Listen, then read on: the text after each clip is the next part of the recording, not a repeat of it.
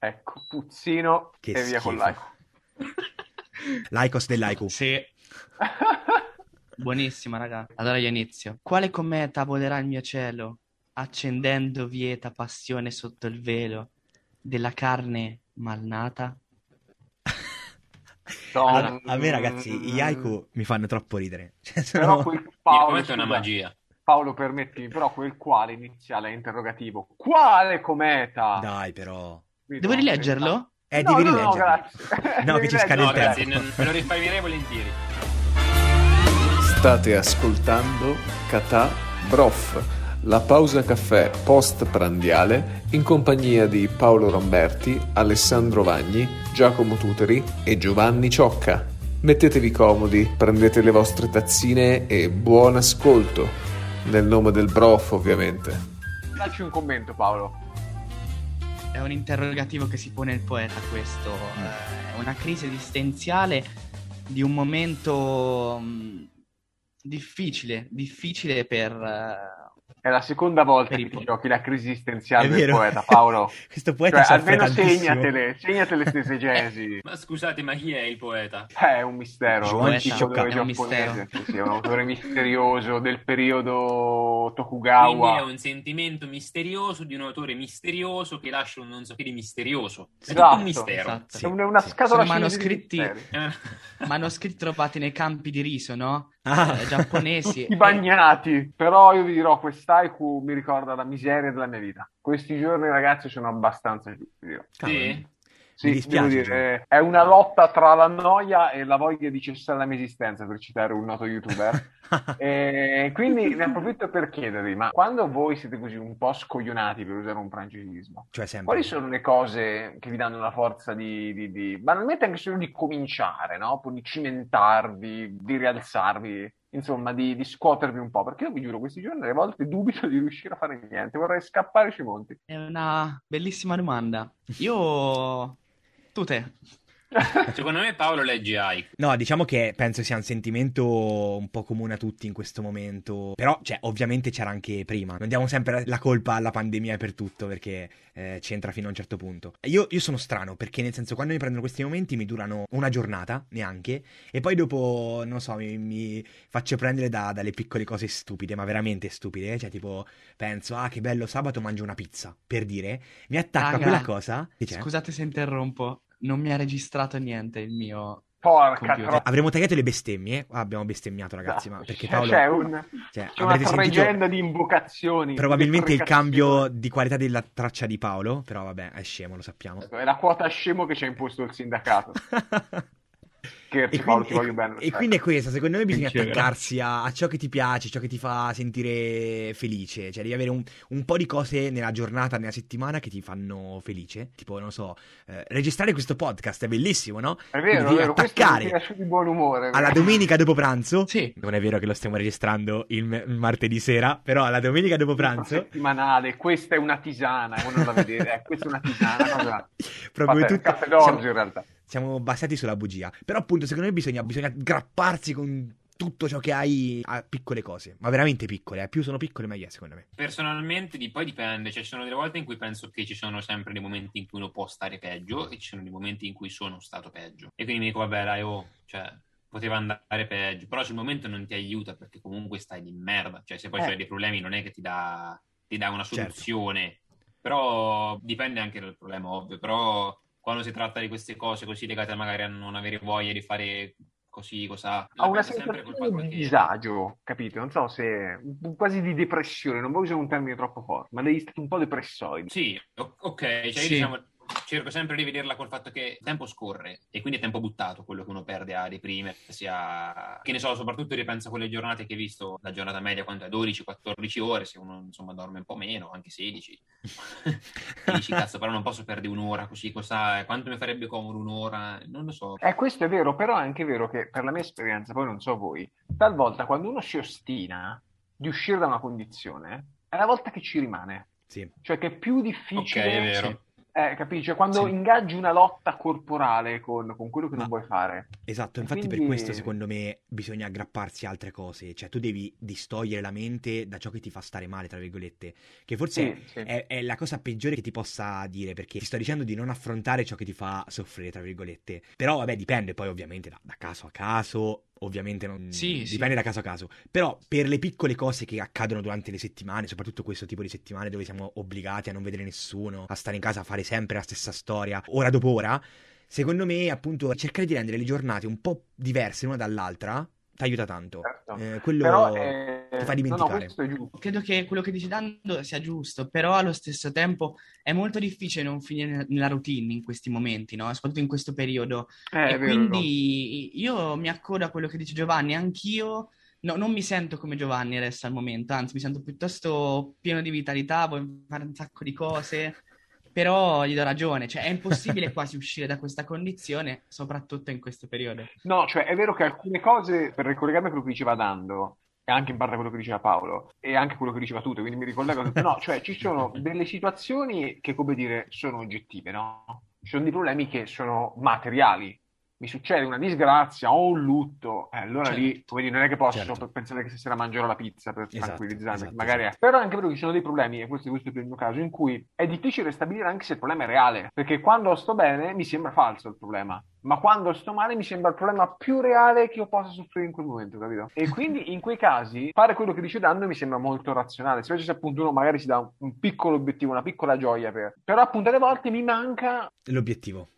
Eh sì, cioè no, come dire... Ma anche perché L'impulso di farlo. Sì, sì, sì, no, ma è... Sì, Ti poi capisco in pieno, soprattutto io ti capisco, uguale come dice Dando, però allo stesso tempo mi dico quel piccolo impulso, no? È difficile trovarlo perché in questo momento non so voi come la viviate, no? Questo- mm, questa situazione, però è, è difficile stabilire il, ehm, il confine tra tempo libero e tempo per dedicarsi a qualcosa. È molto difficile vero. perché essendo sempre tempo libero, sempre tempo vuoto, eh, uno si sente sempre in grado di poter fare tutto, non dico domani, no? Perché quello sarebbe semplicemente procrastinare. Io guarda, Esatto. invece mi sento un po' al contrario, cioè per me queste giornate così, che di fatto ormai sono per me, cioè è come se vivessi delle giornate sempre sul- sul posto in cui sono più produttivo, perché io non so, c'è gente che, che so, magari non riesce a studiare a casa, non riesce a fare certe cose a casa, io il posto dove sono più produttivo di tutti è casa mia. Cioè io come faccio le cose a casa mia le faccio da nessun'altra parte. Studio, eh, mangio bene, eh, insomma mi diverto anche perché ho diversi svaghi, eccetera. Quindi per me camera è il posto più produttivo che possa esistere, perché posso fare tutto, nelle postaziono tutto, voglio suonare la chitarra, ho la chitarra, voglio giocare alla PlayStation, ho la PlayStation, voglio studiare, studio, eccetera. Non ho questo problema di riempire le ore, perché volendo potrei riempirli da qui all'anno prossimo. Quindi non lo so, infatti i- inizio pandemia l'anno scorso, ok, all'inizio forse era un po' gusto a tutti, diciamocelo, perché ah, è una settimana a casa, Sì, due, sì, poi sì, era una sì. cosa nuova, no?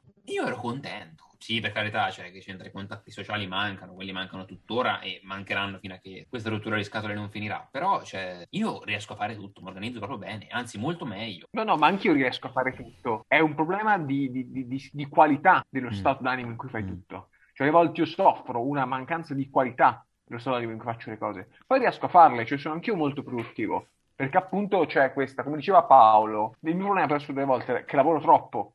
Perché col Eh fatto già, che sono eh molto libero, Eh ci metto giù a spiano.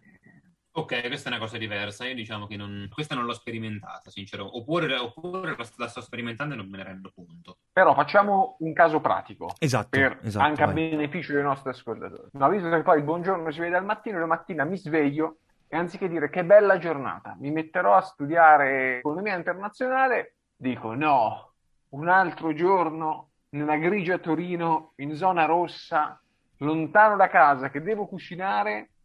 Co- co- cosa fareste voi nella mia Ok, tu hai anche una situazione diversa, in effetti. Cioè, è anche una cosa un po', un po' più diversa. Sì. Perché Sì. alla fine qua stando a casa uno le comodità ce l'ha. In effetti è vero, magari stando da solo la cosa potrebbe essere un po' diversa. Io penso che, diciamo, to- torno, torno là, nel senso, tu sei in una città nuova che non conosci, insomma, o comunque conosci poco rispetto a Perugia, rispetto a, a- a Trento dove stavi prima. Secondo me, in questa situazione, tu sei tipo a un, in una situazione in cui hai fatto troppo, devi, devi cambiare qualcosa, tra virgolette, quindi Mm. secondo me ti devi prendere un giorno, due giorni, un weekend in cui non fai niente se non le cose che proprio ti piacciono. Cioè, tu dici, io ho voglia tantissimo in questo momento di andare a fare una camminata lungo il corso a Torino. Vai, togli Zona tutti gli non appuntamenti.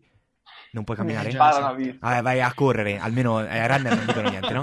In realtà l'ho fatto venerdì scorso con un nostro ascoltatore, Carlo Alberto Angiolini, che saluto. Ciao Carlo. Eh, quindi se Ah, uno Ciao, Carlo. anche lui è vero, ciao Carlo. uno la maschera bene può farlo. Esatto, cioè la mascheri bene, però fai qualcosa secondo me che ti piace. Torno sempre lì, ma perché adesso posso tornarci perché so qual è la tua situazione, so che non è niente di grave e quindi posso dirti, insomma, eh, che secondo me puoi fare qualcosa che ti faccia star bene, perché secondo me è quello, perché tu sei arrivato a un punto, ma eh, insomma come tutti, in cui la routine del mi sveglio, studio, cucino, studio, vado a dormire, eh, non ce la fai più, e dopo un po' è Sì, insostenibile, in, un- quindi in devi variarla. peraltro la mia distanza da casa non è, non è motivata. Perché io ho Eh. preso casa a Torino a Eh già. settembre, quando c'era questo stupido ottimismo collettivo che bastava forse leggere due giornali in più per, per sgonfiarlo. Cioè, intanto tornerò. qua- Ai tempi i professori ci dicevano, ragazzi, a dicembre speriamo di fare un paio di lezioni in presenza. Certo. E invece io sono qui, che pago e studio, potrei studiare a casa, con gli svantaggi di... Forse sì, forse anche quello, banalmente non ci penso. Forse è quello, esatto. Io invece me la sono prevista, me ne sono rimasto a casa mia, non me ne sono sceso. Eh, no, comunque era anche diversa perché cioè, io per dirti, se voglio su due ore massimo sono giù, cioè magari Torino è ovvio che qualunque cosa ci vogliono 6-7 Eh, ore. certo. Quindi magari anche là. avrei fatto no, come vabbè. te nella situazione tua. Cioè, mi è arrivata ieri una, no, sì, l'altro ieri una mail dicendo che avrò la possibilità di fare esami in presenza. No. a giugno, maggio. Che però anche qui questa è una cosa che non ho capito perché poi dicono che cioè, la possibilità vuol dire che chi vuole lo fa da casa. Anche Sì, sì, perché sì. caso Assolut- ipotetico in cui che ne so una persona è in quarantena Sì, sì, sì, perché sì. ha beccato il positivo, che fai? Non gli fai fare l'esame? Fai un appello di recupero per lui? La- il punto era questo, io per carità, come pensano che una persona, ah, mettiamo anche in buona fede, no? Possa preferire, a meno che non si tratta di un esame di eh, laboratorio, insomma, eh, un esame in presenza. Stai aprendo un vaso di Pandora, tu, te, secondo me c'è bisogno di un episodio a parte. Cioè, no, guarda. perché capito, cioè, un conto è un esame orale che magari può anche darti gusto perché ti senti più a tuo agio nel posto lì, no? Però, cioè, un esame pratico, quindi devi svolgere dei problemi, dove c'hai l'ansia di dover arrivare prima, eh, trovare il posto, i professori, le persone che ti guardano così, ma non è più comodo farlo in camera tua. Chi scegli di andare lì? Cioè, io la vedo così, poi Eh, insomma la vedi io sono d'accordo con te, Non ma so, dipende appunto, dall'esame. esatto, dipende dall'esame, dipende dalle persone, perché so di gente che, che preferisce dal vivo a qualunque costo. Eh, Io per E esempio... allora, allora mi chiedo questo, perché preferite dal vivo? Io, per esempio, no, soltanto per quelli in presenza, i- orali. Posso dire che Eh. tipo mi esonero dal, dal rispondere perché non ho mai fatto un esame orale dal vivo? Non ho mai fatto un esame. Pazzesco. No. Vabbè, effettivamente No, ma non ho mai fatto un esame orale dal vivo. Ho avuto la sfortuna di essere Ah, finito in certo. questa situazione Pazzesco. all'inizio del mio percorso. È vero. Già. Però secondo me, guarda, ti dico, non, non per mettere fretta, ma secondo me questo è un mega argomento bello grosso e ne parleremo. metterei da parte. Mettere da parte ce lo segniamo perché secondo me questa è tanta roba come argomento, però appunto è troppo lungo per parlarne adesso. Tornando un attimo a quello che diceva Giovanni, fare un esempio pratico di quello che effettivamente mi è capitato di fare in questo, in questo periodo. Eh Comunque- dai, diciamoci un po' che stiamo facendo questi giorni. Esatto, un caso concreto del fatto, cioè ho variato la mia routine in un modo pazzesco, ho avuto la possibilità di uscire di casa per due giorni con tampone, eccetera, e è stato Mhm. bellissimo perché, cioè, nel senso, la, la mia vita fino adesso era stare a casa, studiare per la tesi, e, cioè organizzare, Certo. cominciare un po' a lavorare per la tesi, che vabbè, e sono potuto uscire, quello è stato, è stato, è stato bello. Sì, bello, ma bastano piccole cose, come tu giustamente dicevi. Eh. Cioè, io veramente ieri ho chiamato un amico, che saluto, ciao Federico, eh, che, non, che non vedo da tanto, ma che sento abbastanza spesso, solo quello mi ha svoltato la giornata. Sì. Mancano anche queste piccole Sì, cose. sì, non sì, per sì. piangerci addosso, Sì, sono eh, le piccole però per cose. dire. No, poi dopo certo ti capisco un- l'ansia perché comunque lavorare su una cosa nuova come la tesi mi, mi sta mettendo più ansia di quanto immaginassi, però insomma, Stai facendo la tesi? sì, ci sto cominciando a lavorare. Grazie anche a Giovanni. Sono Posso fare una domanda? Uno spin doctor. Io mi sono preso degli appunti, se volete. Io non so, è stato forse la connessione, come si dice quando uno arriva a un argomento più forzata della storia. Più però- goffa della storia È stato un po' goffa. Però vabbè, dai, almeno parliamo di tesi, ragazzi, dai, su. Andiamo, aiut- aiutiamo i poveri tesisti, triennali magistrali che in questi giorni Esatto. Stanno- Paolo, Io volevo Ah. fare una domanda introduttiva, perché non ne so niente, faccio il secondo anno e facendo una magistrale mi devo preoccupare tra quattro anni forse, forse di più, spero di no. forse 10. Cosa è una tesi effettivamente? Ah, vabbè, cos'è una tesi? Dunque- Partiamo veramente da... Dai, Abbiamo un po' dalle basi, però Vai. secondo me può essere per quello che andiamo a dire. Secondo me uno deve tenere bene presente che la tesi non è soltanto una ricerca, vorrebbe essere un contributo, cioè un tuo contributo alla comunità accademica. Cioè, noi spesso pensiamo all'università come un proseguo dei superiori. In realtà l'università in teoria nasce come un, un libero consorzio di gente che vuole imparare, di gente che sa, che tutti insieme lavorano per produrre nuova conoscenza. E questo provoca tutto lo sviluppo, l'innovazione di cui noi beneficiamo. E quindi la, la tesi, ora io ovviamente parlo per il mio campo e più forse per le materie umanistiche, per le materie scientifiche sono un'altra cosa ancora, quindi chiediamo scusa agli amici scienziati. Però l'idea appunto è che tu porti un tuo contributo, per quanto piccolo, e con quello porti un po' avanti la tua materia in quel campo. C'è un elemento di, di- di novità in una tesi, se vogliamo, no? Di ricerca. Ora, questo si accentua più uno va avanti, cioè in una tesi magistrale più che in una triennale, in una tesi di dottorato, senz'altro lì deve- non, non può mancare, deve esserci. Uno diciamo che in una triennale, in un bachelor, può anche accontentarsi magari di una rassegna, cioè limitarsi a dire ho scelto un argomento con piccola domanda di ricerca e il mio lavoro è ordinare letteratura su questo argomento per cercare di vedere se ci sono delle contraddizioni e come si possono risolvere, Mhm. no? Ad esempio. Che penso che sia simile alla tesi che abbiamo fa- che ho fatto io e che ha fatto anche Giacomo. Sì, infatti Perché- c'è, dal punto di vista pratico possiamo riassumere principalmente le tesi in due tipi, c'è la tesi sperimentale di ricerca che generalmente si fa in magistrale perché sono tesi che richiedono comunque uno studio più importante dietro. Infatti per esempio alcune università tipo la mia lasciano un cosiddetto semestre bianco dove tu puoi sostanzialmente avvantaggiarti, fare ricerca su quella che sarà poi la tua tesi di fine percorso. E c'è la tesi che viene definita diciamo compilativa, che è quella che ho fatto in triennale, dove fai come diceva Giovanni più una rassegna, cerchi di dare un contributo su un argomento che comunque è già stato trattato in buona parte. Certo, certo, Ok. magari dando più una chiave interpretativa. Per dire io ho fatto una tesi sulla storia della Siria durante la guerra fredda, non è che ho scoperto qualcosa su Assad, mi sarebbe piaciuto, non sono riuscito, però ho dato un contributo in italiano dei vari approcci, cercando uno mio, vedendo dove c'è creando appunto una, una compilazione ricca, più ricca magari del capitolo che uno può trovare in un libro di testo. Poi, ovvio, qui dipende anche molto dal professore, come Giacomo accennava la volta scorsa. Cioè, magari c'è quello che eh, il tema te lo dà lui e tu devi solo svilupparlo, Eh quello che invece vuole la ricerca la Infatti, fa guarda, io, io su, su questo mi aggancio perché, più che altro per come sono fatto io, ero partito da una, cioè da, anche perché eh, per trovare l'argomento, no? spieghiamo bene o male come si fa se il professore non te lo dà. Sostanzialmente ci sono anche quei due tipi di professori, c'è quello che ti segue tanto e quello che ti lascia fare quello che vuoi fare tu e poi magari ti corregge, insomma, dice quello che è. Ci sono veramente professori, ho esperienze di amici che ti correggono le virgole, cioè no, che ti correggono, ti quasi dettano, tra virgolette, le, le- tra virgolette, le virgole di quello che tu stai scrivendo, cioè ti danno paper da leggere, libri, articoli, eccetera, tutto loro. Poi ci sono professori di manica un pochino più larga che invece non ti danno nulla, tipo il mio, e ti dicono guarda, l'argomento ti deve piacere, punto, fai tu.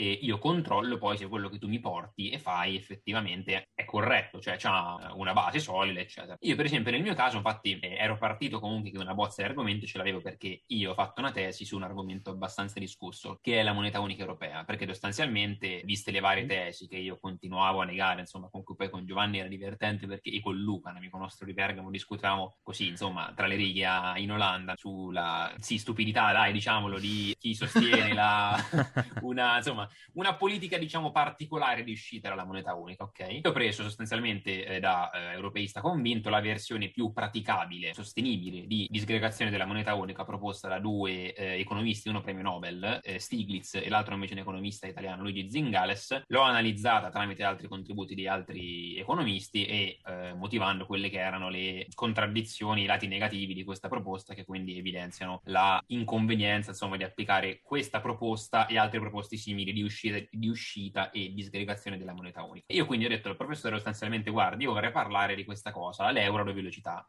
E lui mi ha detto, ah sì? La conosce? Eh, gli ho detto, guarda, conoscerla no, se no gliela chiedevo Certo. di farci la tesi, perché...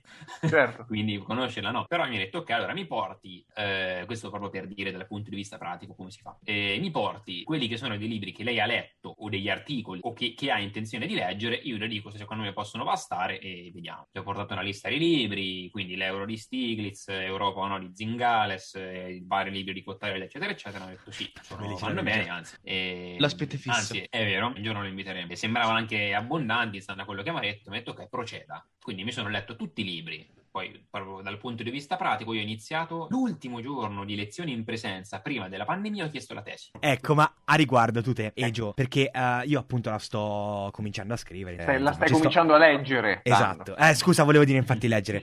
e, e infatti, cioè, io per me sono rimasto un attimo basito quando ho scoperto che dovevo leggere dei libri, che è una cosa ovvia, è una cosa ovvia. Però c'è un attimo rimasto quanti libri, nel senso ci ho messo un sacco per leggere il primo libro, molto interessante, si chiama La guerra fredda di Romero. Me l'ha consigliato Joe. Però ci ho messo un po' perché quello che mi ha consigliato Giovanni e anche il mio professore non era tanto solo leggerlo, questo è un passo avanti rispetto alla scelta del professore, però dopo casomai ci torniamo, ma è schedarlo, che è una roba eh, che io, che sono la persona meno sintetica della storia, ho faticato tantissimo e ho riempito... Però farei ancora un altro passo indietro. Ok, ok. Eh, Perché Ok, ok. la schedatura è importante, ma prima bisogna secondo me chiarire un discorso un po' più generale su come scegliere Vai, l'argomento. vai, infatti sì. Perché appunto noi che abbiamo gente che ha ancora in mano una nulla. E, e qui mi venivano in mente alcune cose, cioè che una- una- un aspetto importante per scrivere una tesi è indubbiamente l'interesse. Cioè non si può partire da un argomento che conviene o che non piace. Deve essere un argomento che un po' coinvolge, su cui magari uno è anche riuscito a lavorare un po' in precedenza. Tipo io ho fatto la sulla Siria, in Erasmus ho fatto un paper sulla Siria, avevo già delle idee sulla storia della Siria che mi hanno consentito di impostare facilmente il lavoro. Gli interessi sono interessanti anche se sono eterodossi. Cioè, nel cons- intanto una cosa importante, una bella premessa. Per scrivere la tesi bisogna cominciare a scrivere, cioè a prendere appunti delle idee che a uno vengono in mente. Perché come diceva Anton Chekhov, l'ispirazione è un ospite scomodo. È una cosa che viene quando non la vuoi, quando non sei pronto a riceverla. È come Paolo che si intrattiene in un talamo con Taylor Mega e mentre è nell'atto di un'idea per un haiku, cosa fa? No, non può, cioè deve avere sotto mano qualcosa per, per segnarselo. Vero. Cioè, è- l'idea è così e quindi deve essere pronto a coglierla in ogni momento. E all'inizio è bene anche non essere selettivi, cioè tutte le cose che ti colpiscono mentre lavori, fai bene segnarsele. Per dire, vedevo un video di un economista, che è un microeconomista su YouTube, cercando, anch'io sto per riscrivere un'altra tesi, quindi già sto cominciando a cercare alcune cose. Mi dicevo, sono un microeconomista, mi piacciono i Pokémon, e ho pensato che un argomento interessante per una tesi magistrale di, di microeconomia potrebbe essere applicare la game theory a un gioco di carte con una serie e creare un modello statistico per decidere, per misurare l'efficienza di un mazzo di carte. Bello. Teoria Cioè, Molto bello, molto interessante. Cioè, Che capi- è e partito dal nulla, è partito da un video. Un aneddoto simile, ero a, a cena con dei professori per un progetto di dipartimento, io che comunque seguo abbastanza il calcio, mi ero in quel periodo interessato al mondo delle scommesse controllate, è una cosa particolare. Ricordo bene quel periodo. si fanno Non delle... è ancora finito. Infatti. No, per me non finirà mai, no scherzo. Si fanno delle puntate eh, contro una, su una squadra e su un'altra, comunque non sto entrare nei dettagli. E io parlavo con un amico mio di questa cosa, il professore, tra l'altro il microeconomia in triennale sempre, mi ha sentito e mi ha detto, ah, ma questa cosa ha un nome anche in, eh, in materia, si chiama arbitraggio controllato. E c'ho un ragazzo che ci vorrebbe scrivere una tesi in magistrale, quindi proprio veramente eh, Gio ha fatto l'esempio perfetto. Sì, sì, sì, sì. Perché sostanzialmente si parla di, capito? Poi ci sono rimasto perché comunque in effetti c'è uno studio dietro, c'è tutto quanto uno studio sull'andamento del prezzo della quota, che quindi segue un grafico che si distribuisce secondo una funzione di probabilità, non sto entrare nei dettagli. Cioè è interessante notare anche il fatto che per esempio gli argomenti che uno tratta così quotidianamente anche per gioco, poi si possa applicare la teoria dei Certo. giochi, insomma altri argomenti della materia. Ma Certo. poi se ti interessa, tu c'hai un motivo per fare ricerca, cioè a te preme trovare una soluzione. Perché vediamo che Paolo, che è un giurista in erba ed è anche un grande social media manager, potrebbe fare una tesi avveniristica sullo status legale della professione dell'influencer. Che cazzo ne so? Cioè, capito? Questo sarebbe significativo perché poca gente l'ha ricercato, in effetti. Quindi, secondo me, un- una bu- Ripeti un che me la segno.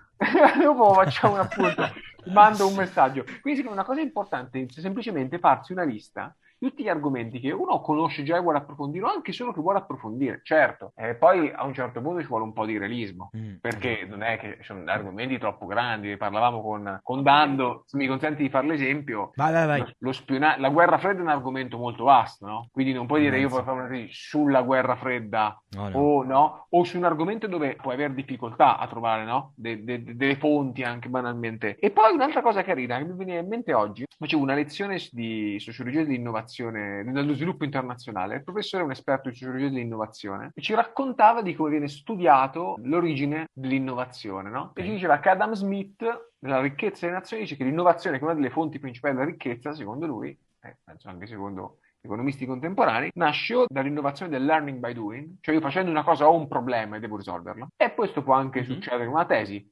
A me servono, servono dei dati e non li trovo. Mi accorgo che quel problema non è studiato e allora lo approfondisco. Ma lui dice anche, c'è anche l'innovazione combinatoria, che è quella del filosofo, che è quello dell'uomo che non si occupa di niente perché si occupa un po' di tutto, Ok. che a differenza dell'uomo troppo tecnico, riesce a collegare anche cose di mondi distanti e nasce la magia, e nasce l'originalità e nasce anche la ricerca più interessante. Quindi per una prima fase io mi fermerei qui. Abbiamo detto di un po' come, come fare, no? Vogliamo tornarci il prossimo episodio, dici? ma anche tra qualche episodio. Poi appunto potremmo scendere sul lato più pratico, cioè quando uno ha scelto l'argomento, come si sviluppa, cioè la domanda di ricerca, l'indice, le fonti, la schedatura che Sì. vi ci va dando, non necessariamente il prossimo episodio, anche tra qualche episodio. ecco, Voi- insomma, non è che abbiamo- Seguiteci per non perdervi come si fa una tesi by Catabroff, soprattutto by Giovanni Esatto. e Giacomo. Però vabbè, Faremo un ebook gratuito che potrete Eh, comprare su Amazon. esatto. Gratuito da comprare.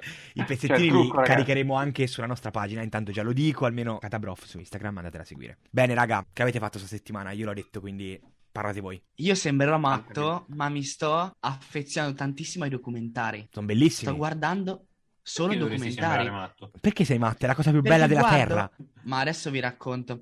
Sto guardando dei documentari sulla natura perché mi hanno regalato Ok. un anno di Apple TV Plus e quindi Ok. mi sto guardando dei documentari sconosciuti su tipo eh, il pianeta notturno. Quindi cosa Bellissimo. succede nel mondo di notte Ma eh, nella c'è anche su savana. Netflix quello, eh? Sì, È pazzesco, è fatto ma è benissimo. qualcosa di È spettacolare. fatto benissimo. E poi i documentari in generale, ne ho visto uno molto bello, per esempio, sulla chitarra elettrica fatto da tre grandi chitarristi, Jimmy Page, eh, The Edge degli U2, Jack E mi White. sa che poi, tra e- l'altro, lui suonava solamente con le Gretsch. Lui aveva sto. o sbaglio? The Edge? No, The Edge suona con la Gibson Explorer, gli piace veramente tanto Allora, mi sono è una sbagliato, taglia. molto bella. Ho sbagliato. che poi Paolo, per farti capire il mio livello di, di pazzia con i documentari, io non solo guardo i documentari, guardo anche il Mhm. come hanno fatto questo documentario, quindi il dietro le quinte del Ah. documentario. Perché è la cosa più interessante. È, è Sì, la cosa sì, più sì, interessante. bellissimi. E quindi ho scoperto tutto sul tarsio, che è un animale che sembra tipo un lemure notturno, grande come una mano, e Ah. un giorno ve lo racconterò. Questo finirà sul titolo insieme alla tesi. Ci parlerà del tarsio. Io invece niente, ho seguito lezioni, ho studiato, poi è uscita la nuova stagione di Rainbow Six su PlayStation e Mm. quindi stato- sono state delle serate un po' impegnative con i miei amici, diciamo che eh, quindi sì. Cioè, poco culturale la le sere, però giorno lezioni, studio. Il tute passa da consigliarci libri sull'economia a dire ho giocato tutta la notte a Rainbow Six. Bene.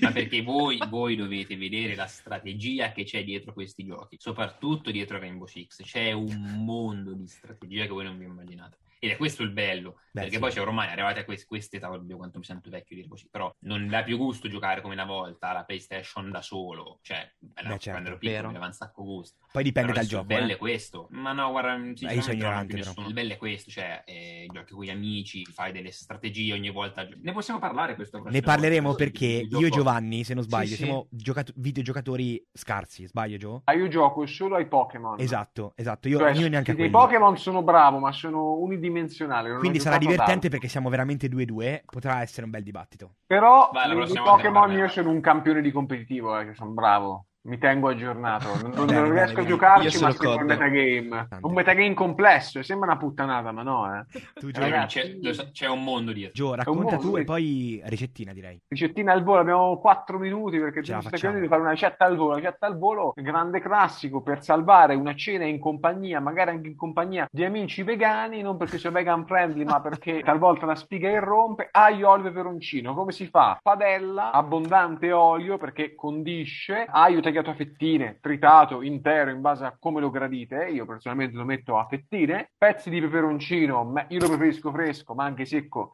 va benissimo e si fanno appunto soffriggere nell'olio. La cosa importante è cuocerci accanto la pasta, buttare la pasta nell'acqua salata Mhm. e poi preparare l'intingolo accanto all'acqua che bolle. Perché? Perché è importante mettere dei cucchiai di acqua della pasta con l'amido nell'olio in cui soffriggono a fuoco medio-basso l'aglio e il peperoncino per evitare che l'aglio assorba l'olio. E quindi si crea al contempo un'emulsione di amido e di olio di peperoncino, peperoncino estrai sui succhi con l'acqua calda che poi è molto comoda perché la pasta va tolta dall'acqua di cottura alcuni minuti prima Ok. e il mio consiglio è quello di risottarla nell'emulsione di olio e acqua che uno ha creato, che non deve essere liquida, deve essere piuttosto cremosa. Io non sono un grande amante di questa tendenza, secondo me, deleteria che oggi c'è, egregiamente rappresentata da anche cuochi bravi come chef in camicia di paste paste Bravissimo. brodose. Però nell'aglio e olio un po' di cremina aiuta, un po' Sì. il, il valore. Perché è molto povera come pasta. Sì, e quindi poi uno- e il trucco è girarla con una pinza, perché la pinza consente una buona ossigenazione, una buona Ok. emulsione della, della Ok. salsa. Per la prossima volta vorrei proporre un approfondimento sulle paste scientifiche,